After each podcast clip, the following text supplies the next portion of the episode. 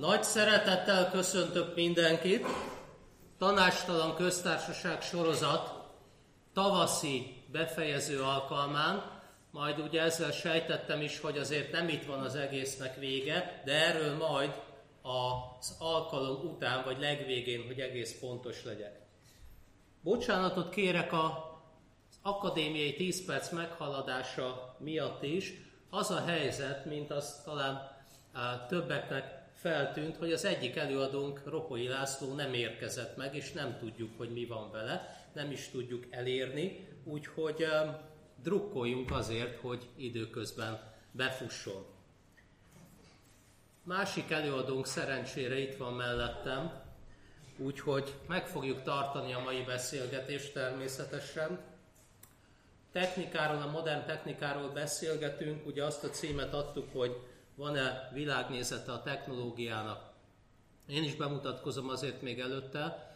Ugye két szervezője van ennek a sorozatnak, egyrészt a Karácsony Gábor kör, másik pedig az ELTE Humánökológia mesterszaka, bár jó magam mindkettőhöz tartozom, inkább utóbbi Takács Sánt Andrásnak hívnak, és ennek a mesterszaknak vagyok a vezetője.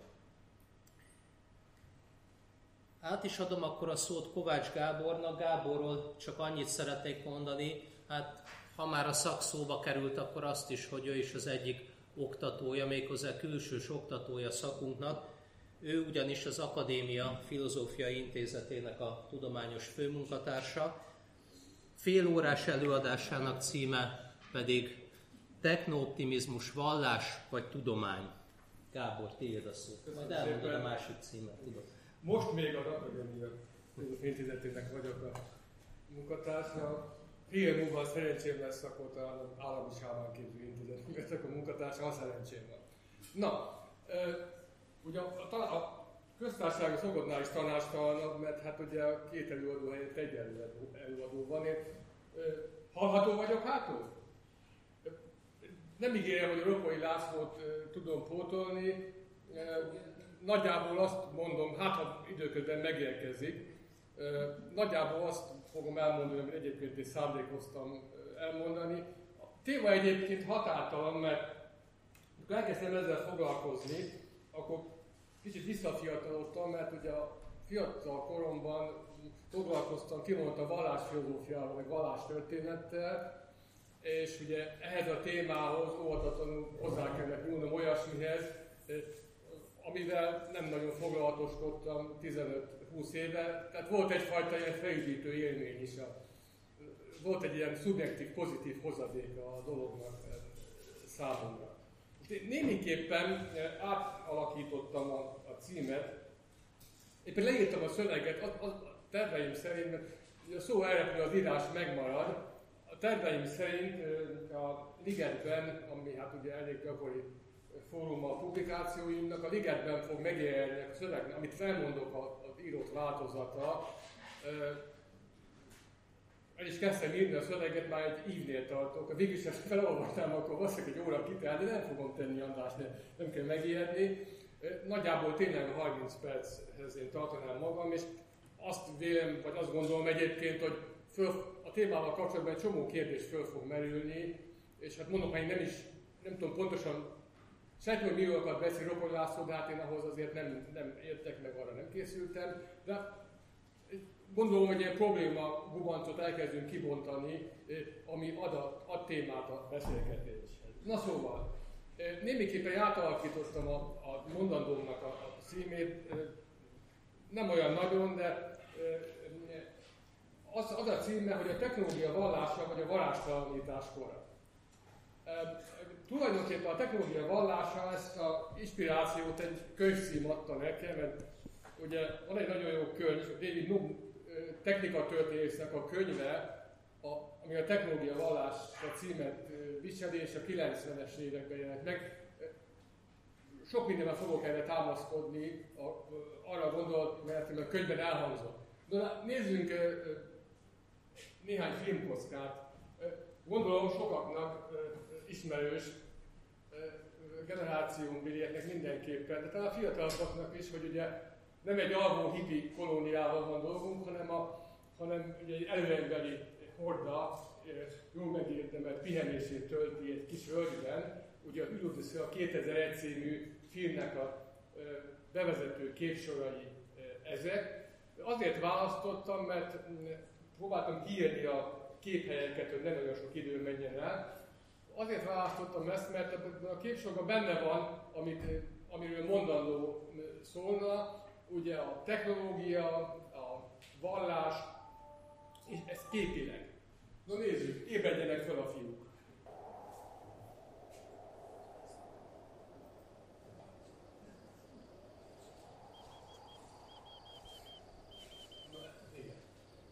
Látni a hangos sajnos nincsen, de hát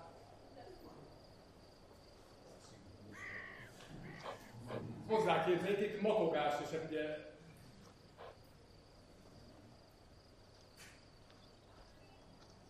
elég küzdünk meglát valamit.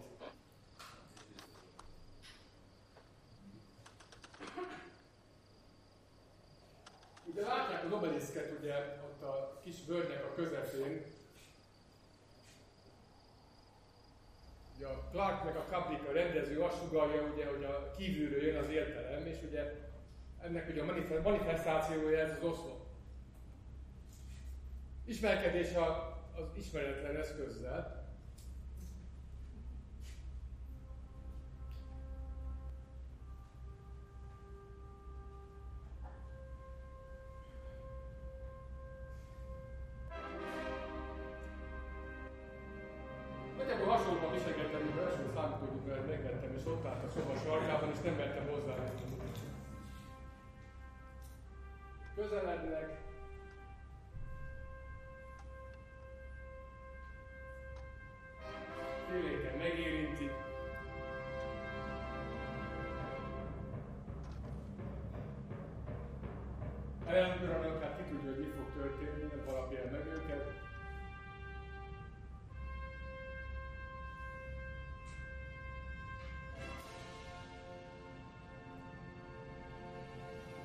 Visszapolják.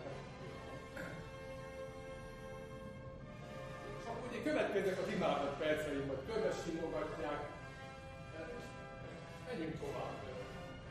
Látják, igen, ez a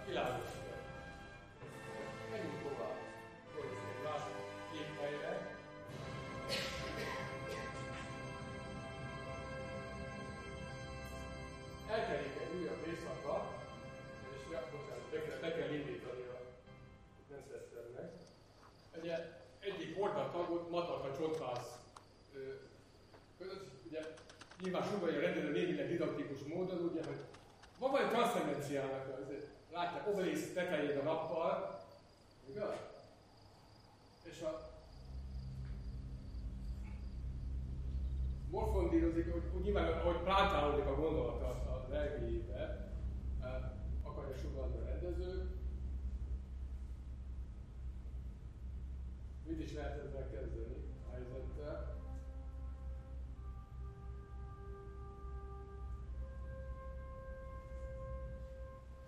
Az első eszköz születés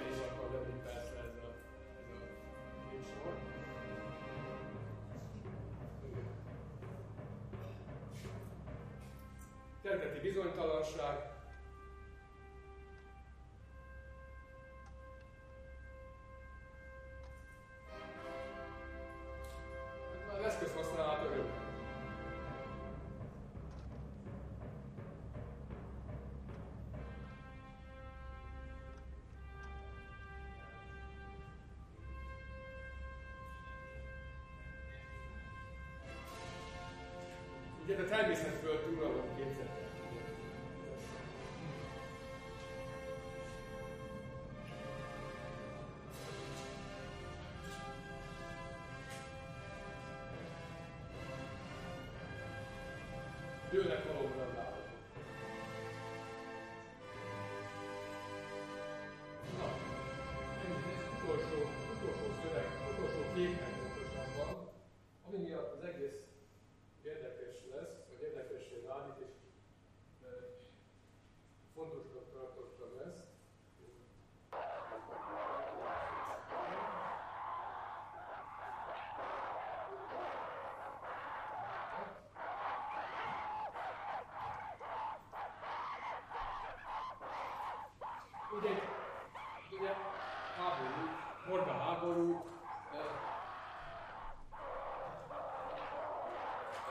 Összeverjenek az élőlények persze.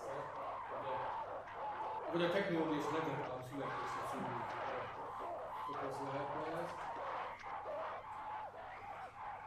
Ugye, ebben pedig az ellensége.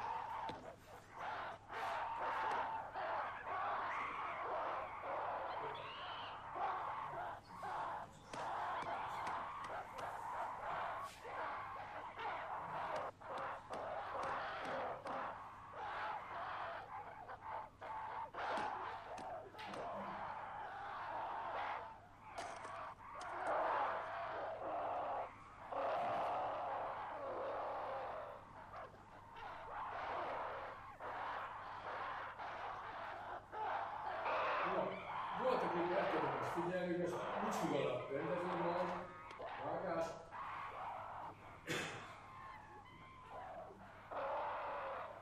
Kurva jó úszik a világűrben.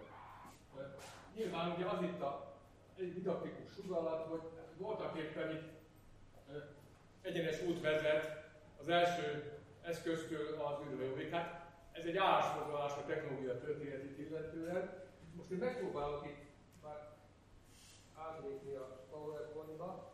Jó, sikerült is. Nagyszerű. Köszönöm szépen. Köszönöm szépen. Na most óvatatlanul azért volt, hogy jeleztem, érdekes számomra, és gondoltam, hogy hasznosnak ezt a filmrészletet, mert együtt vannak azok a dolgok, amikről én beszélni akarok, ugye.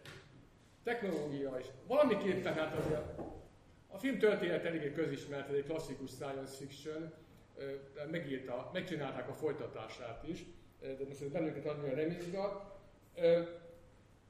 Együtt van az transzcendencia és Á, íme megérkezett a társelőadónk is, és a technológia kérdése. A témámhoz muszáj valamelyest vallási fogalomtisztázással kezdenem. Ez eléggé elkerülhetetlen.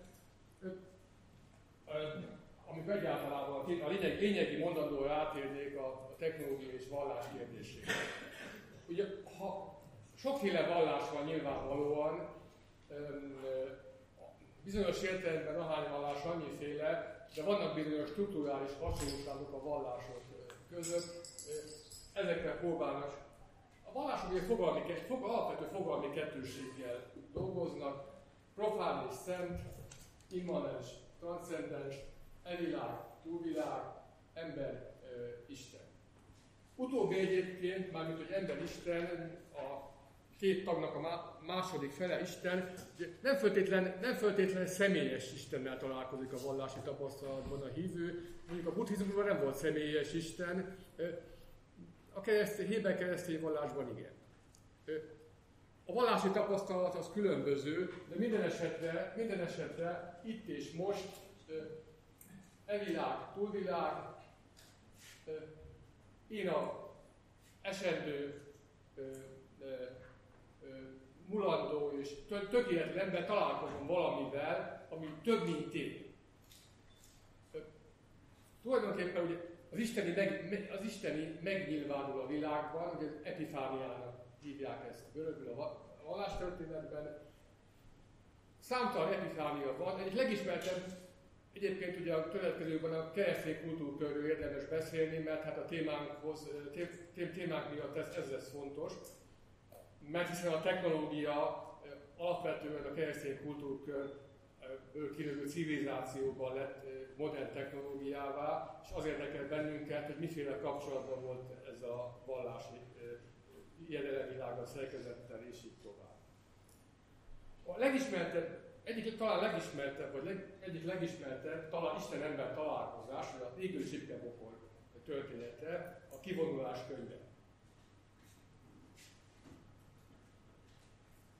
Első típusú találkozásnak neveztem ezt. De ugye ismerős a történet, számtalan irodalmi feldolgozása van, képi, képi, képi feldolgozása. Mózes legelteti a apósának a juhait a, a pusztában, ugye,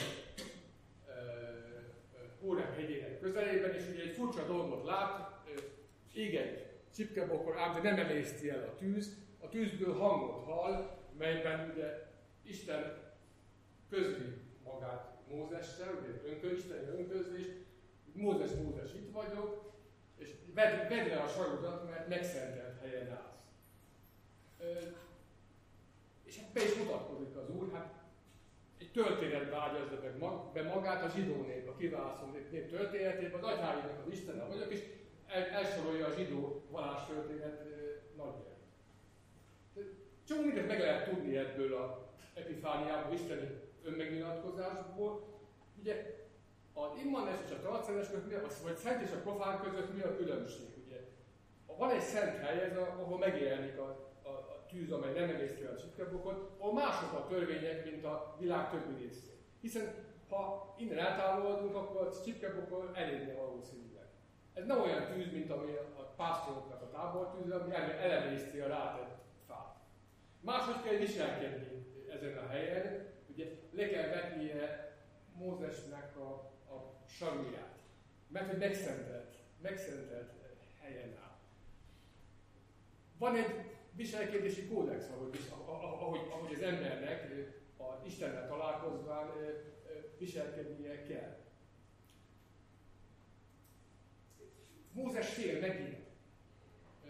Ugye, ahogy a zsidó levélben mond, mond, mondja aztán egy újszövetségi iratban a szerző, mert rettenetes dolog az élő Isten kezébe esni. Olyasmivel találkozik az emberben a tapasztalatai, meghaladja addigi tapasztalatait, amit nem nagyon tud hova tenni, értelmezni, amivel szemben egyfajta teremtményi érzete van. A történet folytatódik, ugye nem, nem, nem megyünk tovább a, a, a, szövegen, folytatódik, hát ugye Mózes megbízza az úr, hogy vezesse ki a népet a, a egyiptomi fogságból, és akkor Mózes mondja, jó, persze, persze, de hát ugye elkérni az úr névjegyét, hát mégis mit mondjak, hogy, hogy, hogy, hogy ki vagy te, és akkor vagyok, aki van. Ugye, vagyok, aki van. Valamiképpen aztán bejön itt a technológia, amit Mági emlékszünk rá, amikor Mózes visszatér Egyiptomba, és akkor fölkeresi a fáraót. És ugye a úr megkeményíti a fáraó szívét, hát nyilván, ha nem teszi, akkor nem kezdődik el a film, az üsttörténet nem, nem megy tovább. Mózes erre csodákat tesz, Istentől felruházott képessége van, mint kiderül, hogy olyasmit produkáljon, ami a természet okokozati rendjébe nem illik bele. Képes arra, hogy Isten segítségével csodát tegyen, képes arra, hogy valamiféle mágiát műveljen.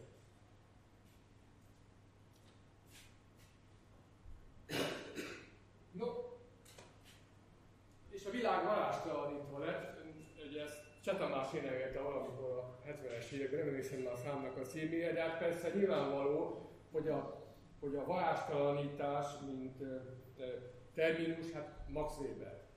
Talán egyik leghíresebb és legvitatottabb és legnehezebben értelmezhető terminus egyébként Webernek. A Max Weber számtalan szöveghelyén, ott számtalan szöveghelyén ez, vagy művében megvan, különböző szövegösszefüggésekben szerepel. Amit én itt meg, megkerestem és kitettem a, kitettem a diára, az a tudomány, mint hivatás 1919-es előadásból származik. Ugye mit jelent? Tisztázunk, mondja Weber, nagyon fontos, nagyon fontos egyébként a gondolat. És azért fontos egyébként, nagyon sokféleképpen értelmezhető. Mit jelent gyakorlatilag az, hogy a világ valástalanítva lett? Ez mondja a tudományos irányú technika 19-ben, a tudományos irányú technika révén történő intellektualisztikus racionalizálódás hangzik el, mert hogy jobban ismerjük a saját életfeltételeinket, mint egy indián vagy egy hottentottal kérdezik. Alig ha. Ugye annak, aki a villamoson utazik, ha csak nem szakfizikus, sejtelmes sincs arról, hogy hogyan indul el a villamos. A vadember az ehhez képest tulajdonképpen sokkal többet tud a maga szerszámairól. Ugye a, fokozódó intellektualizálódás és racionalizálódás tehát nem jelenti, mondja a, a nem az a eredeti szövegben van kurzívva, de nem jelenti az ember saját részfeltételének fokozódó általános ismeretét. Hanem valami más jelent, hogy akarjuk, akkor ezeket meg tudjuk ismerni. Mondja Weber, hogy nincsen elvi hatá, elvi határa annak, vagy elvi akadálya annak, hogy ezeket a létfeltételeket megismerhessük. Pusztán hogy akarnunk kell, tehát itt elvileg nem, is a lényeg, és elvileg nem működnek közre semmiféle titokzatos, kiszámíthatatlan hatalmak, hogy ellenkezőleg számításra uralmunk alá hagyhatunk elben, mondja Weber, mindenféle dolgot. Ugye itt a tudomány tulajdonképpen a kiszámíthatósággal, kontrollal, az ellenőrzés igényével, egy hatalmi igényel köti össze. Ez a megközelítés aztán nagyon nagy pályát fog a későbbiekben. Tulajdonképpen a, a, a zöld gondolkodásnak a tudományos felfogása azért ide megy vissza, és nagyjából a legkülönböző, a spektrum legkülönböző részei lévő zöld gondolkodók, hogy egyetértenek abban, hogy a modern, modern technotudomány jellemző jegye ez a hatalmi igény, az, hogy a természetet uralmunk alá hajtjuk a technika és a technológia adta eszközök segítségével. Ezt jelenti, mondja Weber, az intellektualizálódás. Egyébként hát ugye ezt önmaga is leírja, hogy, hogy hát így egy borzasztó bonyolult fogalom, és több értelmű, nagyon sok értelmet egy fogalomról van szó. Ugye a, a világvallások gazdaság etikája című írásában mondja, hogy egy racionalizálás, racionalizálásra nagyon sok mindent értünk, többek között például a vallásokon belül végigmenő, vég, vég, végigmenő racionalizálódás. Ugye a, a kereszténységen belül a vételi koncepcióban egy abszolút racionalizálódás megy végbe a középkori katolicizmustól a kálvinizmusig, míg ugye a középkori katolicizmusban reformáció előtt, ugye, a, ma is valójában kapitulizmusban ez a helyzet, a pap átváltoztatja a, a osztrát és a bor, egyfajta transzubstantáció, ez a, ez a, ez a terminusnak a nem átlényegülés, vagy, vagy átlényegítés. Ezzel szemben ugye a, a, a, a kávé elképzelésben ezek jelképek már. A jelképe a, a bor és a, bor és a kenyé, jelkép a vérnek és a, a vérnek és a testnek. Nem megy végbe, mondja Weber, az a tulajdonképpen mágikus típusú cselekmény, amit egyébként tehát előtte a, a pap véghez a hívő hite és a maga meggyőződése szerint. Ugye a áldott pont szentség erejével fogva, amit a papá szenteléskor kap. Ugye ez, ez, ez, ez a mágikus elem eltűnik aztán a kereszténységből, a, végbeli argumentációval, ezen belül, a vallásokon belül is van egyfajta racionalizáció a dolog persze nyilván még komplikáltabb, ha a nem keresztény, a nem európai vallásokat nézzük meg. Ugye, ezeket hosszasan tárgyalja az említett iratban a, a, a világvallások gazdasági etikájában, hogy a buddhizmustól kezdve a különböző távolkeleti koncepciókban hogyan megy végbe ez a racionalizáció, és hogyan viszonyul a gazdasági tevékenységhez a vallás.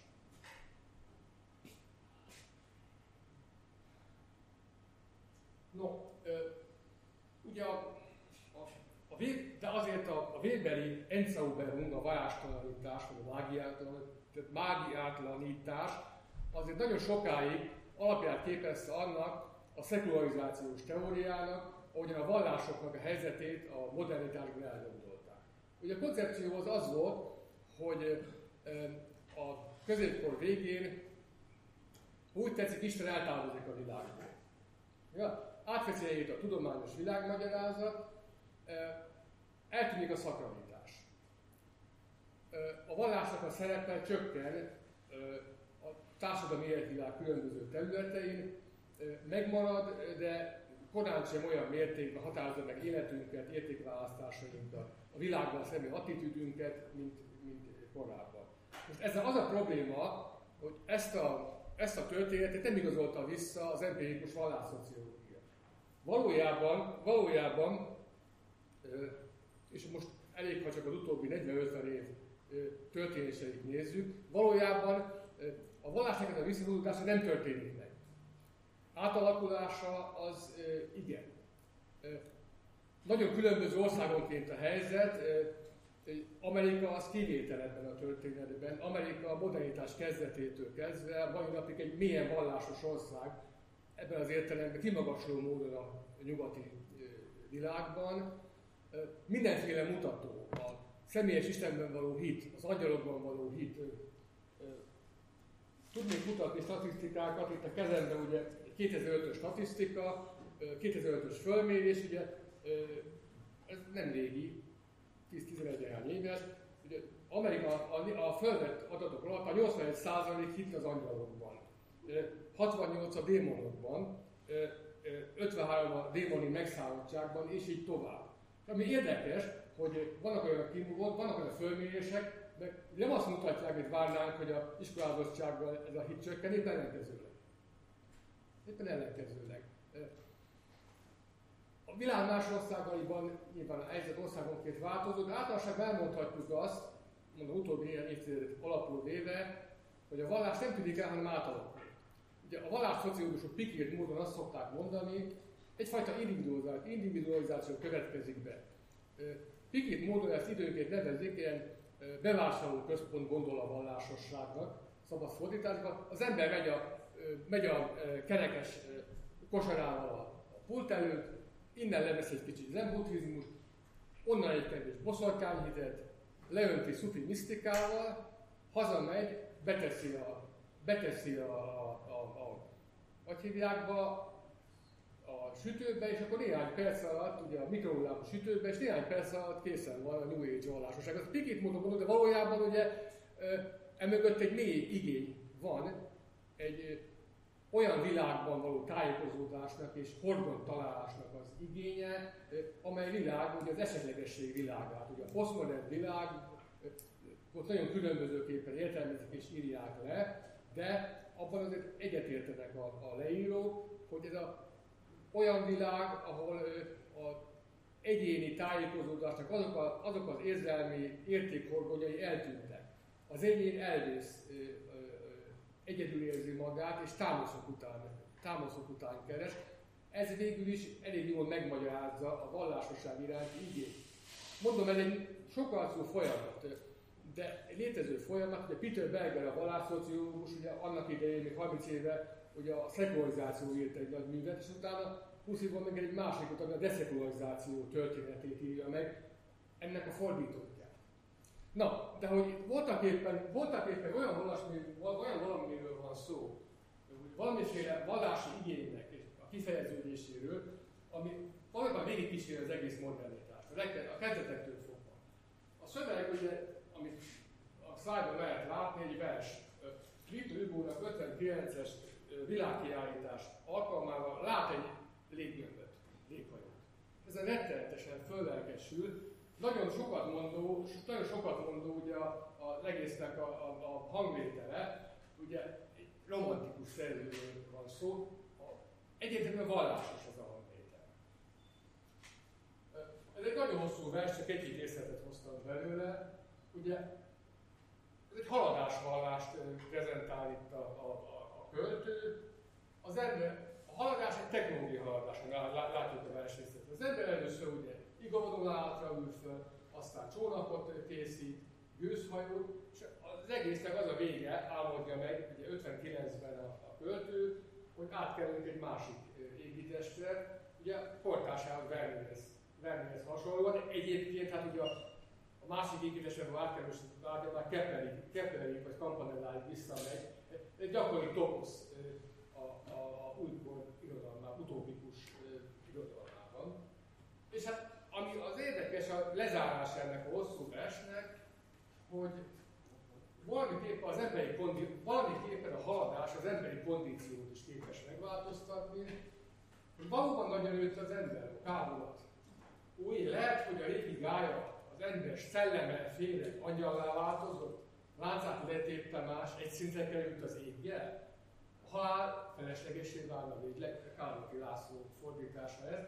De most azt, azt, azt mondhatnánk, hogy azt mondhatnánk, ugye, hogy ez a 19. századi romantikus költőnek a koncepciója, és ez későbbiekben eltűnik. Hát nem így van. Van egy kacai, amely valóban az első világháború után, el is érdemes oda, odafigyelni, ugye Walter Benjamin, Walter Benjaminnak a történetfőző tézise, ugye a, a történelmi magyar című töredéke, amelyben Benjamin, aki öngyilkos lesz 1940-ben, amikor hajólakkal szállni Amerikába menekül a nácizmus elől, és ugye öngyilkos ezt nem sikerül kijutni Amerikába, Benjamin kifordítja ezt a haladás, haladáshítet, a haladást pusztító folyamatnak tételezi, a történelem angyala, angyalát ugye szélsodorja, szélsodorja, és ugye háta mögött a jövő, előtte a múlt, és előtte romok vannak, ahogy, ahogy ugye sodorja a szél, visszamenne a paradicsomba, nem tud.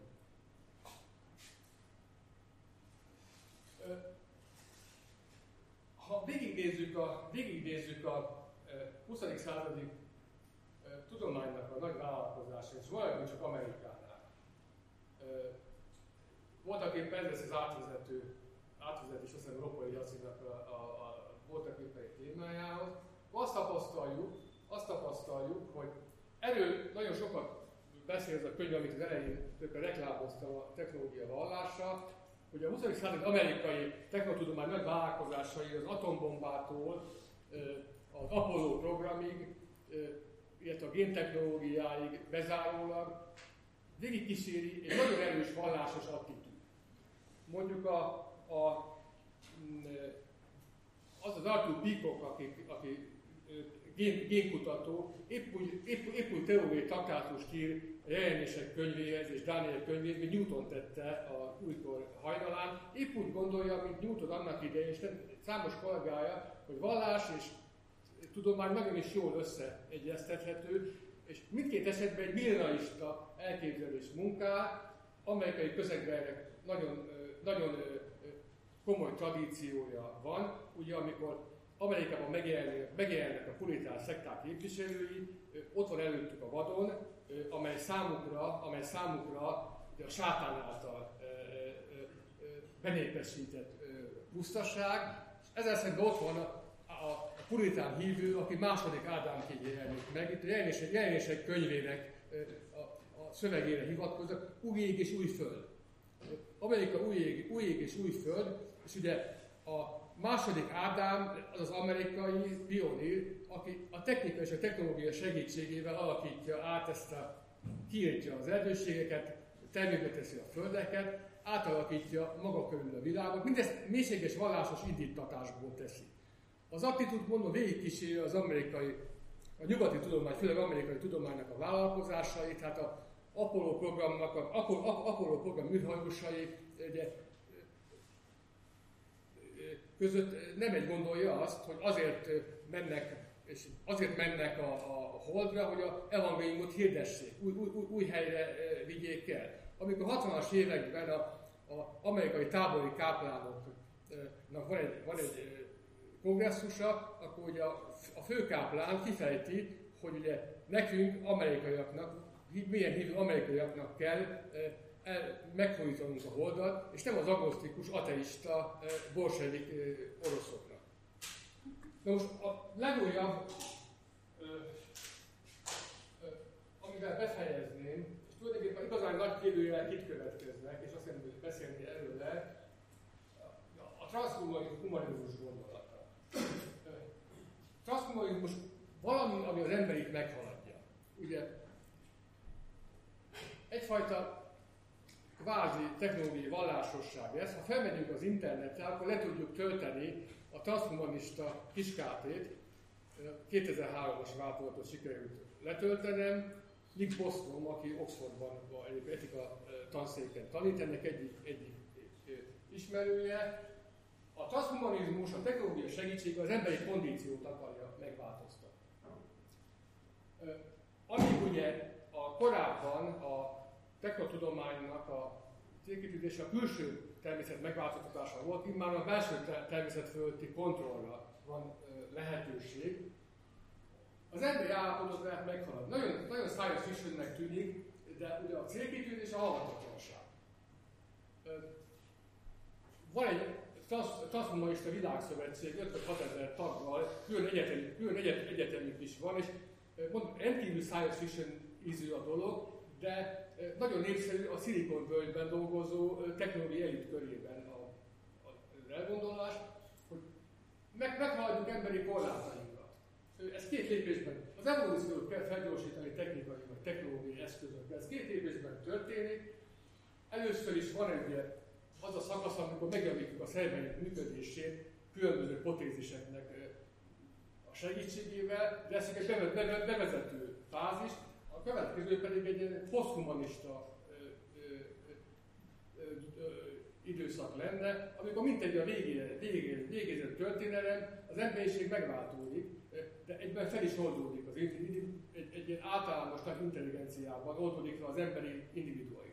A vicc az egész, az egész kérdés is teszi a meggondolást, hogy ez a nagyon, nagyon, nagyon radikális techno-utópia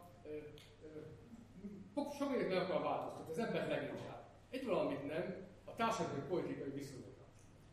A, ennek a manifestumnak a szerzői, meg a, ennek hiányzottak a filozófus általában egy ilyen hiper, hiper kapitalista, digitális kapitalista társadalomban gondolkodnak, amelyet a fogyasztói individualizmus kívánalmai alakítanak, és ennek a segítségével fog, vagy ilyen körülmények fog működni a géntechnológia, a, beavatkozás, a beavatkozás, az emberi természetnek a manipulációja, milyen következményei lehetnek ennek?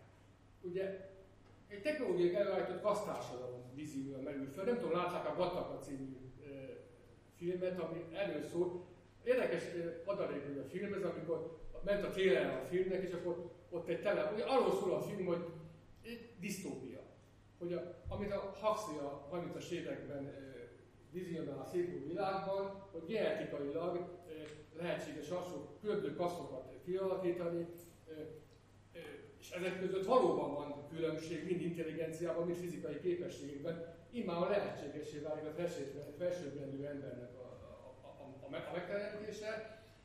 Az érdekes, amikor vetítették a filmnek a trélerét, és akkor volt egy telefonszám, és akkor fölhívták, fölhívták a telefonszámot, hogy hol lehet ilyen beavatkozást kérni. Tehát jelzi, hogy erős igény volt erre a elgondolásra, de jelzi egyben az egész a, a dolognak azért, hogy mondja, a borzasztó borzasztó hátulütőit, és azt a pontot, amiről azt hiszem érdemes beszélgetni, és akkor itt átadom én Lacinak a szót, mert nagyjából azt hiszem, hogy valahogy. Nagyon köszönjük, Gábor. Nyilván lesz még idő a beszélgetésben egy-két olyan témát érinteni, amiben csak belekezdtél, vagy röviden mondtad el.